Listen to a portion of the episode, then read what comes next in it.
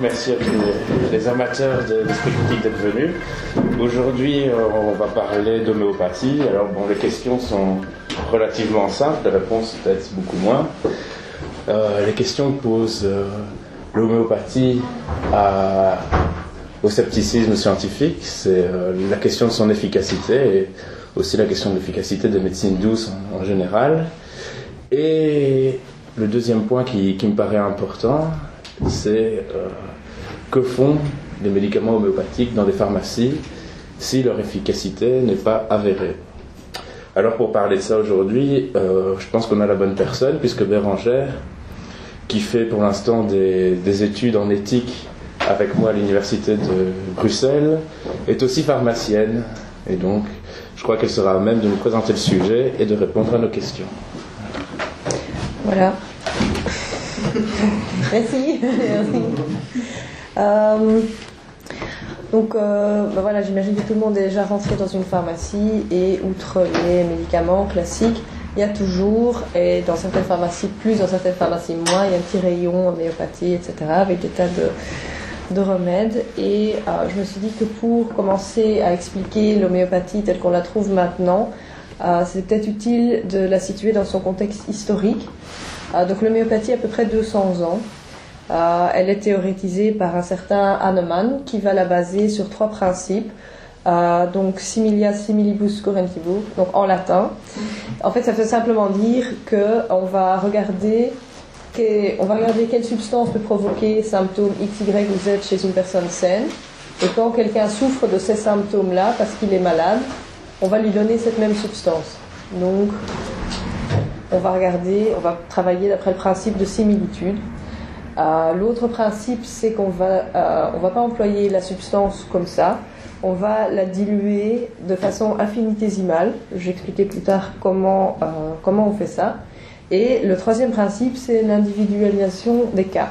Donc jamais un remède ne peut être prescrit pour un type de maladie. On va toujours regarder le patient dans son contexte et quel type de personne on a en face de soi. Euh, donc il publie ça en 1796. Euh, donc pour un peu vous situer le contexte de la médecine, en 1796 on ne connaît pas encore l'hygiène. Donc vers 1846 seulement, on va découvrir que en fait, quand on passe d'une autopsie à un accouchement, il vaut mieux se laver les mains parce que sinon on a beaucoup plus de risques de perdre euh, la mère qui accouche. Et les Louis Pasteur et Koch qui vont découvrir les bacilles, la tuberculose, etc., qui vont théorétiser ça, c'est 1860, 1870 à peu près. Donc là, on est, euh, on est quand même 50, 60 ans avant ça. Euh, et donc la médecine, à ce moment-là, c'est beaucoup de théories qui se discutent, qui se disputent euh, dans, dans, des journaux, ça entre eux. Et la théorie de, de l'homéopathie, à ce moment-là, fait partie d'une des médecines possibles applicables. Voilà, donc je vous avais parlé des dilutions, donc un des trois points euh, de l'homéopathie. Euh, la dilution, c'est assez spécial. Euh, quand on prend un tube de granules homéopathiques, on voit parfois des doses genre 5 CH, 30 CH, etc. Pour les cas, ça c'est un autre type de dilution. Je vais vous expliquer aussi. Le CH, ça veut dire que c'est une dilution au centième.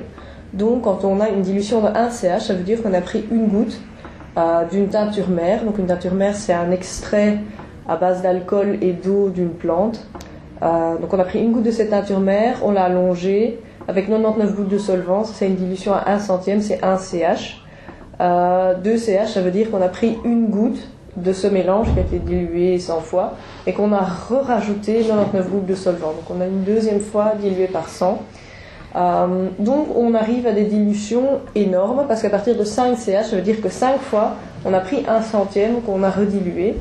Euh, et par exemple, 5 CH, ça veut dire que vous avez une goutte pour 10 euh, milliards de gouttes d'eau. Donc à la fin, vous n'avez en fait plus de produit dans, dans cette eau que vous avez déjà diluée au centième 5 fois, mais les dilutions euh, homéopathiques, ça va jusque 30 CH, 40 CH, etc. Euh, donc par exemple, pour illustrer, une dilution de 23 CH, ça veut dire euh, la dilution de une molécule d'eau dans l'entièreté des océans de la Terre. Au niveau de la, de la dilution, donc c'est énorme.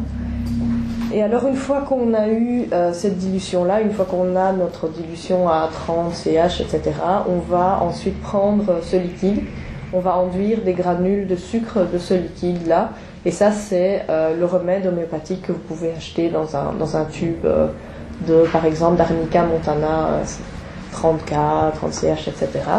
Et je, je le dis automatiquement, le K c'est l'autre type de dilution homéopathique. Euh, les CH sont mis au point, c'est la dilution de Hahnemann. Les K, c'est la dilution de Korsakov. Korsakov est un autre médecin qui a euh, cru à l'homéopathie, qui a souscrit à cette théorie et qui lui diluait en. Euh, il prenait le flacon, il jetait le contenu et il re-remplissait le flacon. Et d'après lui, chaque fois il jetait, il re-remplissait. Et ce qui restait collé, d'après lui, correspondait à peu près à un centième, un centième du produit et il pouvait diluer comme ça. Et Hahnemann euh, a dit qu'il considérait cette dilution comme aussi bonne que la sienne. Donc je sais pas, pour les gens qui ont fait des sciences, au niveau sciences analytiques, une dilution, on se permet juste de, de, de jeter euh, le contenu du flacon et de garder juste ce qui est resté collé à l'intérieur de la paroi, etc. On ne sait jamais si c'est effectivement un centième à quoi ça correspond, donc ça ne correspond absolument pas aux rigueurs scientifiques qu'on a qu'on a maintenant. Et alors l'autre, euh, enfin, il ne s'agit pas seulement de diluer ces produits, l'autre euh, principe de l'homéopathie, c'est que euh, faut violemment secouer chacune de ces dilutions. C'est ce qu'on appelle le procédé de succution. Et d'après Hahnemann, c'était ça qui permettait de conserver l'activité de la molécule. Que donc même si on la diluait effectivement très fort, le fait de secouer à chaque fois permettait d'une façon ou d'une autre de passer le principe guérisseur, entre parenthèses, de la molécule à euh, la dilution et donc du coup de la maintenir bien plus active au-delà de, enfin, au-delà de la dilution. Euh, donc voilà. Ça, c'est le principe de l'homéopathie. Alors, je tiens aussi à faire ici une petite distinction avec la phytothérapie, qui est une autre médecine douce, parallèle, etc., dont on, parle un peu et qu'on voit aussi en, pharmacie, qui ne fait pas partie vraiment de la médecine euh, classique. Euh, on confond parfois les deux parce que l'homéopathie emploie beaucoup des plantes, euh, la phytothérapie aussi. Mais la grande différence, c'est que la phytothérapie va employer la plante elle-même. Donc dans des gélules euh, d'un produit de phytothérapie, vous allez trouver de la plante broyée ou des graines ou de la, poudre qui a été extraite de la plante. Euh, l'homéopathie va peut-être employer cette plante à la base, va l'extraire, va faire une teinture mère ou quelque chose comme ça, mais va ensuite la diluer très fort. Donc ça, c'est une grande différence, ne pas confondre l'un ou l'autre, parce que dans la phytothérapie ou dans les huiles essentielles qui sont en fait un extrait euh, des huiles que certaines plantes aromatiques font. Euh, si on les analyse, on a clairement certaines molécules identifiables. Par exemple, euh, l'aspirine, comme on la connaît, à la base, c'est un extrait de l'écorce du saule blanc. Ça a été modifié chimiquement par après pour que l'estomac la digère mieux, etc. Mais dans les plantes, on trouve effectivement des molécules actives auxquelles on peut du coup connecter certaines propriétés. Euh, aussi, l'homéopathie ne va pas employer uniquement des plantes, l'homéopathie emploie de tout. Ça va du venin de serpent au charbon, parfois du sel, euh, natrium euh, muraticum, natrium carbonicum, kalium bicromium, etc. va employer aussi des métaux, du fer par exemple. Donc, va un peu employer de tout. Et donc, je vous ai situé un peu l'histoire de l'homéopathie. Maintenant, on est évidemment 200 ans plus tard, on a développé la chimie, on a développé la médecine. Euh, et on a aussi regardé de façon scientifique euh, cette homéopathie. On s'est demandé comment ça fonctionnait et on a essayé d'analyser ça. Euh, et quelque part, c'est nécessaire que la science se penche là-dessus parce que quand on regarde les chiffres dans les journaux, etc., on parle que jusqu'à 40% des Belges auraient à un moment essayé ou pris des remèdes homéopathiques. Euh, la plupart des mutuelles maintenant remboursent un montant en homéopathie. Euh, donc que ce soit 10 euros pour une consultation chez un homéopathe ou 25% du prix d'un remède homéopathique. La plupart des mutuelles vont rembourser quelque chose. Euh, et dans toutes les pharmacies, on trouve, euh, on trouve des remèdes homéopathiques. Euh, et alors, quand la science regarde l'homéopathie, en 1988, on a pensé pouvoir trouver effectivement pourquoi l'homéopathie pouvait marcher. C'était un chercheur du nom de Jacques Benveniste qui a avancé une théorie de la mémoire de l'eau. quand vous discutez avec des gens qui, parle de l'homéopathie, c'est un terme qui revient régulièrement. Euh, cette théorie voudrait dire que quand l'eau a été en contact avec une molécule, elle garde une empreinte de certaines propriétés de la molécule et bien que la molécule ne soit plus présente, l'eau garde certaines, euh, de ses propriétés et va du coup avoir des capacités différentes. Euh, donc l'article de Jacques Benveniste a été publié dans Nature, donc c'est une des toutes grandes revues scientifiques. Euh, mais ça, on ne va pas toujours vous le dire. Nature a bien publié avec cet article ou avant cet article un petit mot disant qu'elle trouvait l'article un peu douteux, mais que voilà, dans le cadre de l'ouverture d'esprit dont ils voulaient faire preuve, ils l'ont quand même, quand même publié. L'article a été révoqué par la suite. parce que les expériences de M. Benveniste n'ont pas été reproduisables. Donc en science, on avance une théorie, et on la renforce quand d'autres chercheurs, en suivant exactement la même, euh, la même façon de faire, arrivent au même résultat que vous. Or là, on a essayé de faire la même façon de faire, on n'a pas eu les mêmes résultats. Euh, on a aussi travaillé dans des conditions plus strictes que Benveniste, et là on s'est rendu compte qu'il n'y avait pas moyen d'obtenir les mêmes résultats. Euh, si ça vous intéresse, la BBC a fait un très bon reportage là-dessus, sur justement ces expériences de la mémoire de l'eau. C'est sur YouTube, donc si vous tapez BBC homéopathie, normalement c'est quelque part dans les, dans les premiers résultats. Euh, toujours est-il, la mémoire de l'eau est invalidée, c'est quelque chose qui, n'existe pas. Euh, mais il y a des personnes qui continuent à croire à cette mémoire de l'eau, qui continuent à croire à l'homéopathie. Et donc en fait ça nous pose vers ben, une des questions principales euh, justement de cette conférence, est-ce que ça fonctionne l'homéopathie? Et en fait, là, on peut répondre oui et non. D'abord, non, clairement, d'un point de vue scientifique, il n'y a pas de molécules dans un remède homéopathique. Donc, la médecine, comme on la connaît, avec des molécules qui vont, une fois dans le corps, avoir des actions spécifiques sur des récepteurs, euh, sur des autres molécules qui vont déclencher des réactions, etc., ça, n'y a pas dans l'homéopathie. Euh, par contre, ça ne veut pas dire que quelqu'un qui prend un remède homéopathique ne peut pas être soigné. Mais il y a d'autres mécanismes que, bêtement, la molécule qui a un effet à l'intérieur du corps qui peuvent soigner une personne. Et notamment, il y a l'effet placebo qui est bien connu. Euh, et l'effet placebo, on ne comprend pas très bien comment ça marche. On sait que c'est un effet en fait de l'esprit de la personne sur le corps, clairement. On sait que ça marche. Euh, on sait que ça marche mieux quand on prend plusieurs prises, quand les cachets sont de plusieurs couleurs, quand le remède est cher. On sait que l'effet placebo marche mieux. Donc l'effet placebo, en fait, je situe, c'est même si vous prenez des cachets dans lesquels il n'y a absolument rien, ou juste du sucre, ou juste du lactose, la personne étant persuadée qu'elle prend un remède, euh, trouve qu'elle va mieux et guérit ensuite de ce pourquoi elle avait pris cette pilule avec rien au début. Et quand on teste un médicament euh, en science maintenant, on va toujours comparer le remède à soit un placebo, soit un autre médicament pour prouver que le nouveau médicament marche mieux que cet autre médicament qui a déjà fait ses preuves, lui, par rapport à un placebo.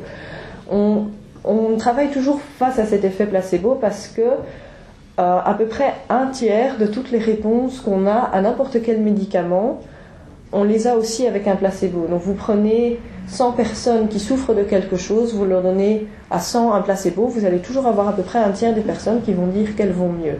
Donc l'effet placebo est quelque chose d'assez complexe qu'on ne comprend pas très bien, mais on sait qu'il est là, et donc du coup il faut toujours en tenir compte, il faut toujours comparer face à cet effet placebo pour nullifier, euh, pour qu'on compare correctement. Euh, ensuite, l'autre chose qu'on va faire quand on va comparer l'efficacité d'un remède, c'est qu'on va travailler en double aveugle, ou double blind en anglais. Qu'est-ce que ça veut dire? Ça veut dire que la personne qui prend le remède ne sait pas si elle prend un remède ou si elle prend un placebo, mais le médecin ou l'infirmière qui va donner les remèdes ne sait pas s'il donne un remède ou s'il donne un placebo. Parce que euh, on se pense nous-mêmes en tant qu'être rationnel, mais il y a tout un niveau de perception dont on n'est pas toujours conscient. Mais quand le médecin sait qu'il donne un médicament ou qu'il donne un placebo, il adapte son comportement très légèrement. La personne en face de lui, pas consciemment, est tout à fait capable de le sentir, de le ressentir quelque part et de réagir différemment. Ou alors le médecin va par exemple, de par, de par comment il réagit, encourager la personne qui a pris, à, qui sait qu'il a donné un médicament, à dire oui, effectivement, je me sens mieux, j'ai moins mal, j'ai plus de crise cette dernière semaine, en tout cas, elles étaient moins fortes, alors que euh, le, patient se sent peut-être encouragé à parler dans ce sens-là parce qu'il voit le médecin sourire et hocher de la tête justement à ce moment-là, alors que quand il dit oui mais non mais c'était même pire qu'avant et j'ai l'impression que j'ai rien pris, le médecin peut froncer les sourcils et des trucs comme ça. Donc c'est des, des micro-signaux qui se passent à ce moment-là entre la personne euh, qui a pris le médicament et la personne qui l'a donné. L'autre chose est simplement l'interprétation des résultats. Parce que euh, le médecin qui fait ses expériences, qui donne soit un placebo, soit un, médicament, euh, n'est peut-être pas spécialement pour le médicament, n'est peut-être pas spécialement, ne veut pas confirmer, mais c'est toujours plus intéressant de trouver quelque chose que de ne trouver rien.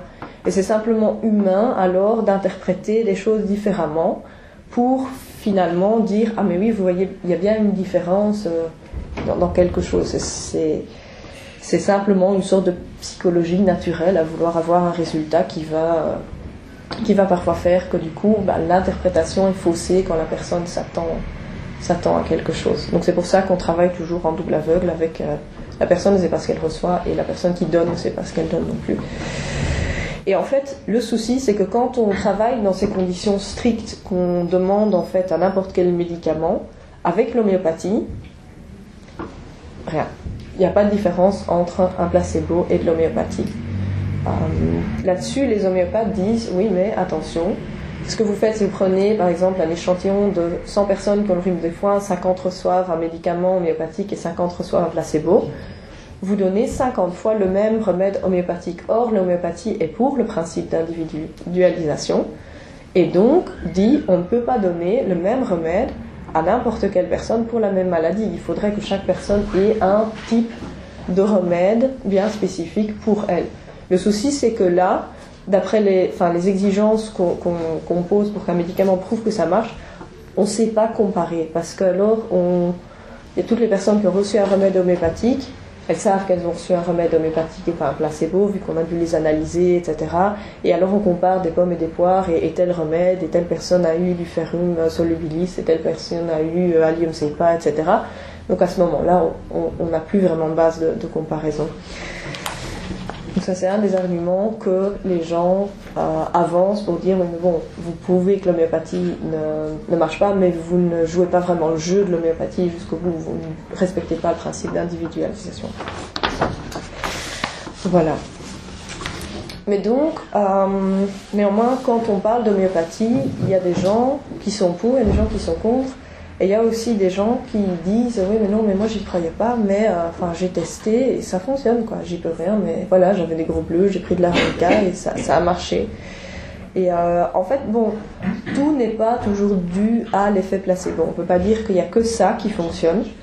Euh, il y a d'autres raisons pourquoi les gens qui prennent de l'homéopathie peuvent être guéris par cette homéopathie pas par le produit mais par le fait de prendre un médicament d'abord, il y a l'effet placebo, effectivement. On pense qu'une des raisons pourquoi ça marche, c'est que la personne a l'impression de faire quelque chose, donc réduit déjà un stress lié au fait d'être malade. Le stress tombe parce qu'on prend quelque chose, la personne sent un mieux, attribue ce mieux au médicament, et renforce sa propre idée. À chaque fois qu'elle prend le médicament, elle dit je fais quelque chose, le stress tombe. ça se, ça se crée. Euh, l'autre raison, c'est qu'en fait, il y a pas mal de maladies qui s'en vont si on ne fait rien. Euh, quand on a un rhume, c'est désagréable, mais au bout de 7 jours, normalement, on guérit automatiquement. Qu'on aille voir un médecin ou un homéopathe ou peu importe, ou simplement acheter une boîte de dafalgan chez le pharmacien, dans 7 jours, on en est débarrassé. Euh, une autre raison, c'est en fait, euh, beaucoup de gens se tournent vers l'homéopathie, pas en premier lieu, mais suite au fait qu'ils ont été déçus par la médecine classique. Et c'est certainement le cas pour les gens qui ont des maladies chroniques, donc des eczémas qui ne partent pas, des grosses allergies, euh, des douleurs chroniques.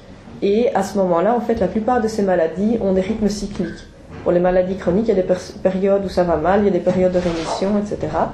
Et euh, avec ces rythmes cycliques, on peut très bien prendre le médicament homéopathique au bon moment, c'est tiens, ça a fonctionné, alors qu'on n'aurait rien pris, la maladie aurait été mieux après un certain moment naturellement.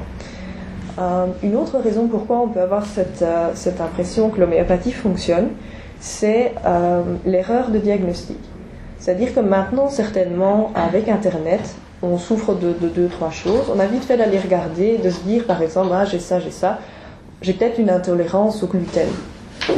Et ensuite, on cherche à se soigner soi-même, etc.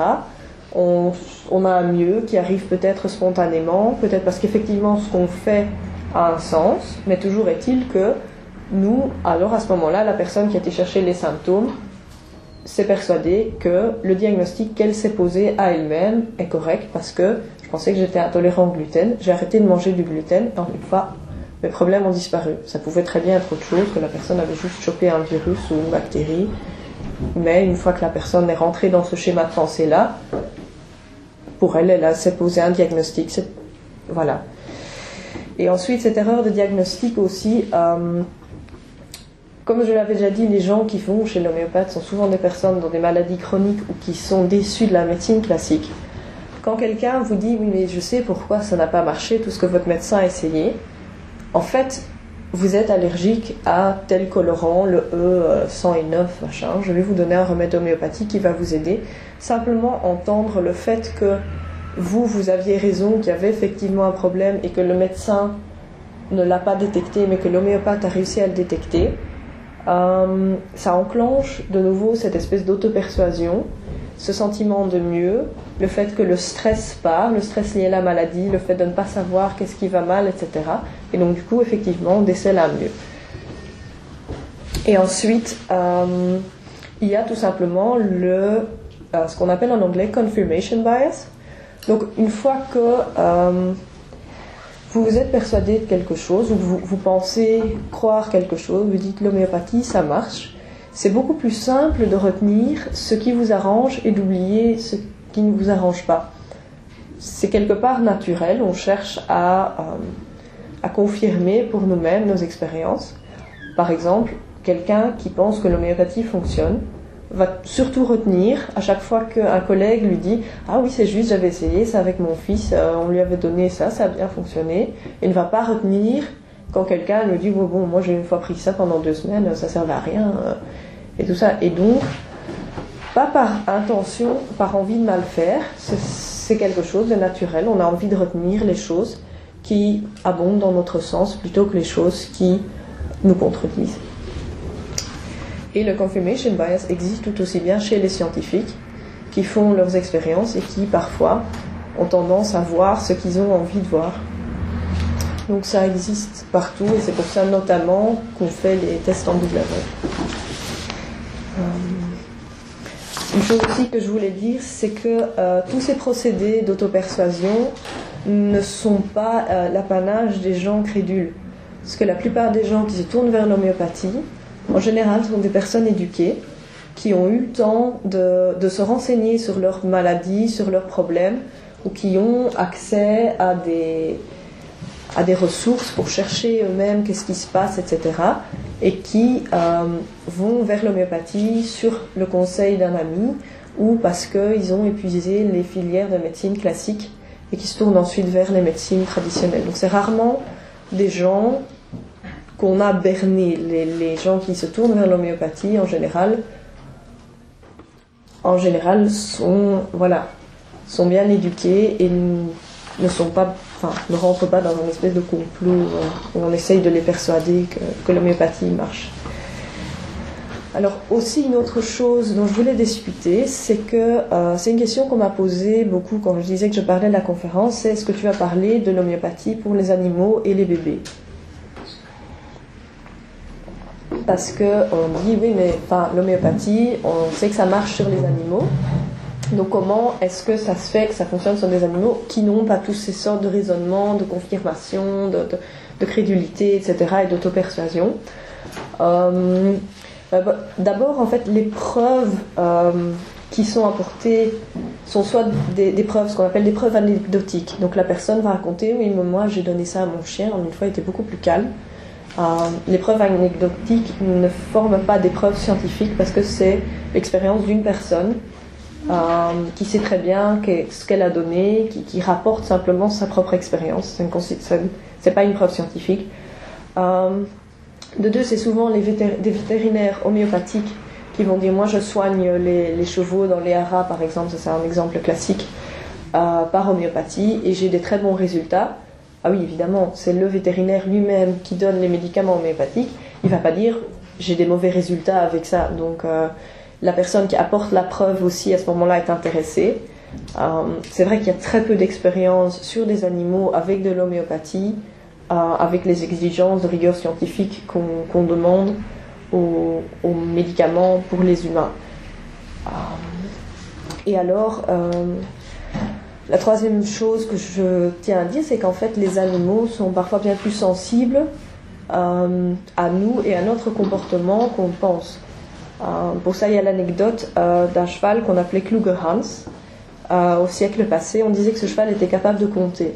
Donc on faisait des additions, des soustractions, etc. Le cheval tapait du sabot le nombre nécessaire pour, voilà, pour euh, résoudre euh, le, problème qu'on lui avait posé. Euh, qu'on a essayé de, comprendre qu'est-ce qui se passait et tout ça. Visiblement, il n'y avait pas de truc.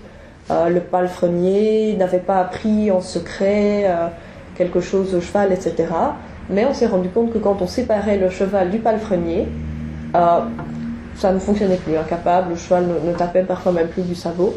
Euh, et en fait, cet animal était tellement sensible euh, au palefrenier qui s'en occupait que le palefrenier, lui, connaissait la réponse, mais ne faisait pas de, signaux clairs au cheval, ne trichait pas, euh, mais il, savait quand on disait 3 plus 5, le palefrenier savait très bien que c'était 8, et genre des, minuscules signaux de Ah, ça va, il a tapé 8 fois maintenant, il faut qu'il s'arrête, le cheval était capable de percevoir et d'arrêter de taper.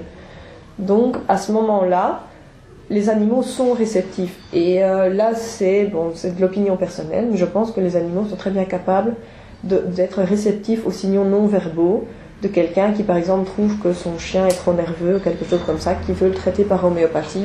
Je pense que le chien est capable de sentir une différence dans le comportement de la personne. Et même chose en fait pour les tout jeunes enfants ou les bébés.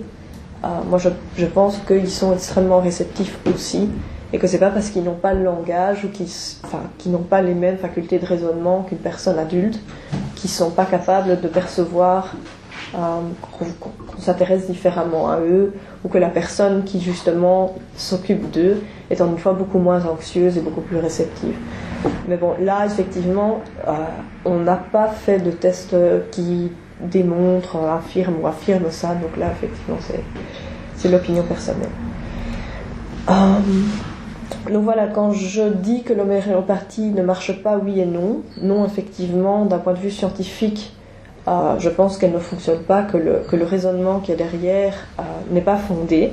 Mais d'un autre côté, il y a des gens qui vont prendre des remèdes homéopathiques et qui, suite à toute une série d'effets, vont se sentir mieux il ne faut pas aussi oublier le fait que euh, la médecine, comme on la connaît, avec un médecin généraliste qui n'a pas toujours le temps et qui va juste chercher à poser un diagnostic et à offrir un, remède un peu clé sur porte, ça ne convient pas à, tout le monde et ça ne convient certainement pas à tous les problèmes pour lesquels les gens consultent un médecin généraliste.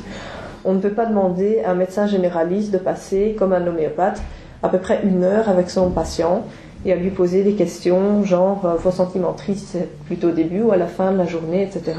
Qui en fait force la personne aussi à faire un travail sur elle-même, à regarder ses émotions, à percevoir voilà qu'est-ce qui se passe, euh, à quel moment est-ce que je me sens le plus triste, à quel moment est-ce que je me sens en colère, etc. Euh, le, système de santé n'est pas capable de financer en fait des médecins généralistes qui feraient ça. Donc quelque part l'homéopathie et toutes les médecines parallèles répondent à cette demande qu'ont les gens parfois qu'on s'occupe d'eux, qu'on les soigne, qu'on les écoute dans leur douleur, dans tout ce qui ne va pas bien.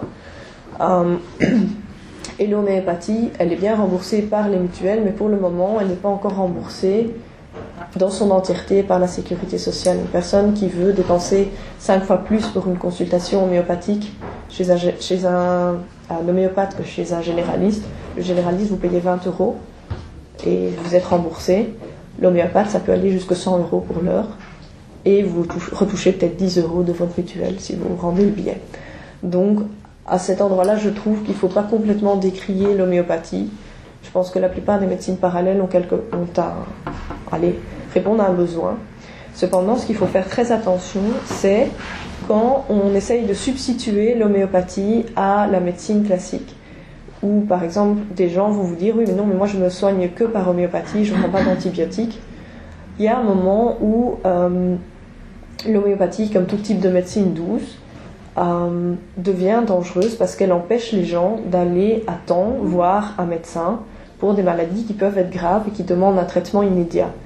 Euh, l'homéopathie, en supplément d'un antibiotique, en supplément d'un traitement contre un, contre un cancer ou, en supplément d'une opération, ne, ne, peut aucun mal. À la limite, si la personne se sent mieux en faisant ça, bah, tant mieux, tant mieux pour elle. Mais d'un autre côté, la personne qui va aussi refuser que ses enfants se fassent vacciner parce que non, moi je me soigne uniquement par homéopathie, là ça devient dangereux, non pas seulement pour elle, mais aussi pour le reste de la société. Euh, parce que dans ma, dans ma dernière année d'études, on a eu une, une, explosion de rougeole avec à un moment les examens avec les gens qui avaient été contaminés par la rougeole dans un auditoire et les gens à un autre endroit dans le bâtiment, dans un autre auditoire pour essayer d'endiguer le fait que tout le monde était en train de se la filer. Euh, et pourquoi? Parce que ben, on commence à de moins en moins vacciner. Du coup, il y a eu une recrudescence à un certain moment dans, dans mon année. Donc là, on se dit aussi, il faut faire attention. Il euh, faut laisser cette médecine parallèle à sa place sans euh, lui laisser en prendre trop. Et donc l'homéopathie la, dans la pharmacie, moi personnellement, ça ne me dérange pas d'en vendre euh, tant que la personne sait ce qu'elle fait et tant que la personne accepte. Je dis, mais si la fièvre, euh, si la fièvre monte au-delà de, de, 37, 37 euh, degrés, 37,5, il faut quand même aller apporter l'enfant à un médecin. Voilà, moi ça ne me dérange pas si la personne dit, bon, je vais d'abord essayer par homéopathie et puis après je verrai. Faut un peu, faut un peu cadrer tout ça. De toute façon, un des soucis avec l'homéopathie qu'on trouve maintenant en pharmacie, alors, je ne sais pas si vous avez déjà regardé le rayon, vous allez trouver des produits comme par exemple du, de l'oscillococcinum qu'on va vous donner pour éviter la grippe, euh, le corizalia qu'on va donner pour éviter le rhume des foins. Euh, D'après Hahnemann, ce ne sont pas des bons remèdes parce que c'est de nouveau un produit qu'on va donner à des tas de personnes pour une maladie typique. Or, ils ne sont pas individualisés. Normalement, si on veut prendre un produit homéopathique, il faut une consultation homéopathique. La personne va vous demander, voilà, vous souffrez du rhume des foins, est-ce que c'est plutôt le matin, est-ce que c'est plutôt le soir, est-ce que vous avez envie de salé, est-ce que vous avez envie de sucré, euh, est-ce que vous avez des accès de, de colère qui, qui, accompagnent les moments où vous avez des difficultés, etc. Ça, c'est le genre de questions qu'on vous pose dans une conférence homéopathique. Et juste donner à la personne, voilà, c'est un corizalia, vous prenez trois comprimés, vous sucez ça lentement pendant la journée ne correspond pas au principe de l'homéopathie de, de Hahnemann non plus. Donc, en soi, c'est un peu. Pour moi, l'homéopathie, c'est un placebo institutionnalisé. C'est parfois un peu jouer à l'hypocrite en lui disant oui, oui, euh, vous pouvez prendre ça, euh, ça, ça, trois fois par jour, etc. Mais d'un autre côté, euh, certains sirops pour la toux ne sont pas plus, ne sont pas plus prouvés donc euh, on va vous donner de l'acétylcystéine pour permettre de fluidifier les bronches. Typiquement ce qu'on donne, euh, c'est ce qu'on nous apprend à donner, mais on n'a pas prouvé que ça aidait à raccourcir le rhume non plus. Donc il euh, n'y a plusieurs choses comme ça dans la pharmacie et dans la médecine traditionnelle qu'on fait sans trop savoir pourquoi, euh, sans être 100% persuadé si c'est efficace ou si ça ne l'est pas, mais d'un autre côté, ça permet parfois de répondre à un besoin, de soulager les gens. Donc à ce moment-là, moi je dis pourquoi pas.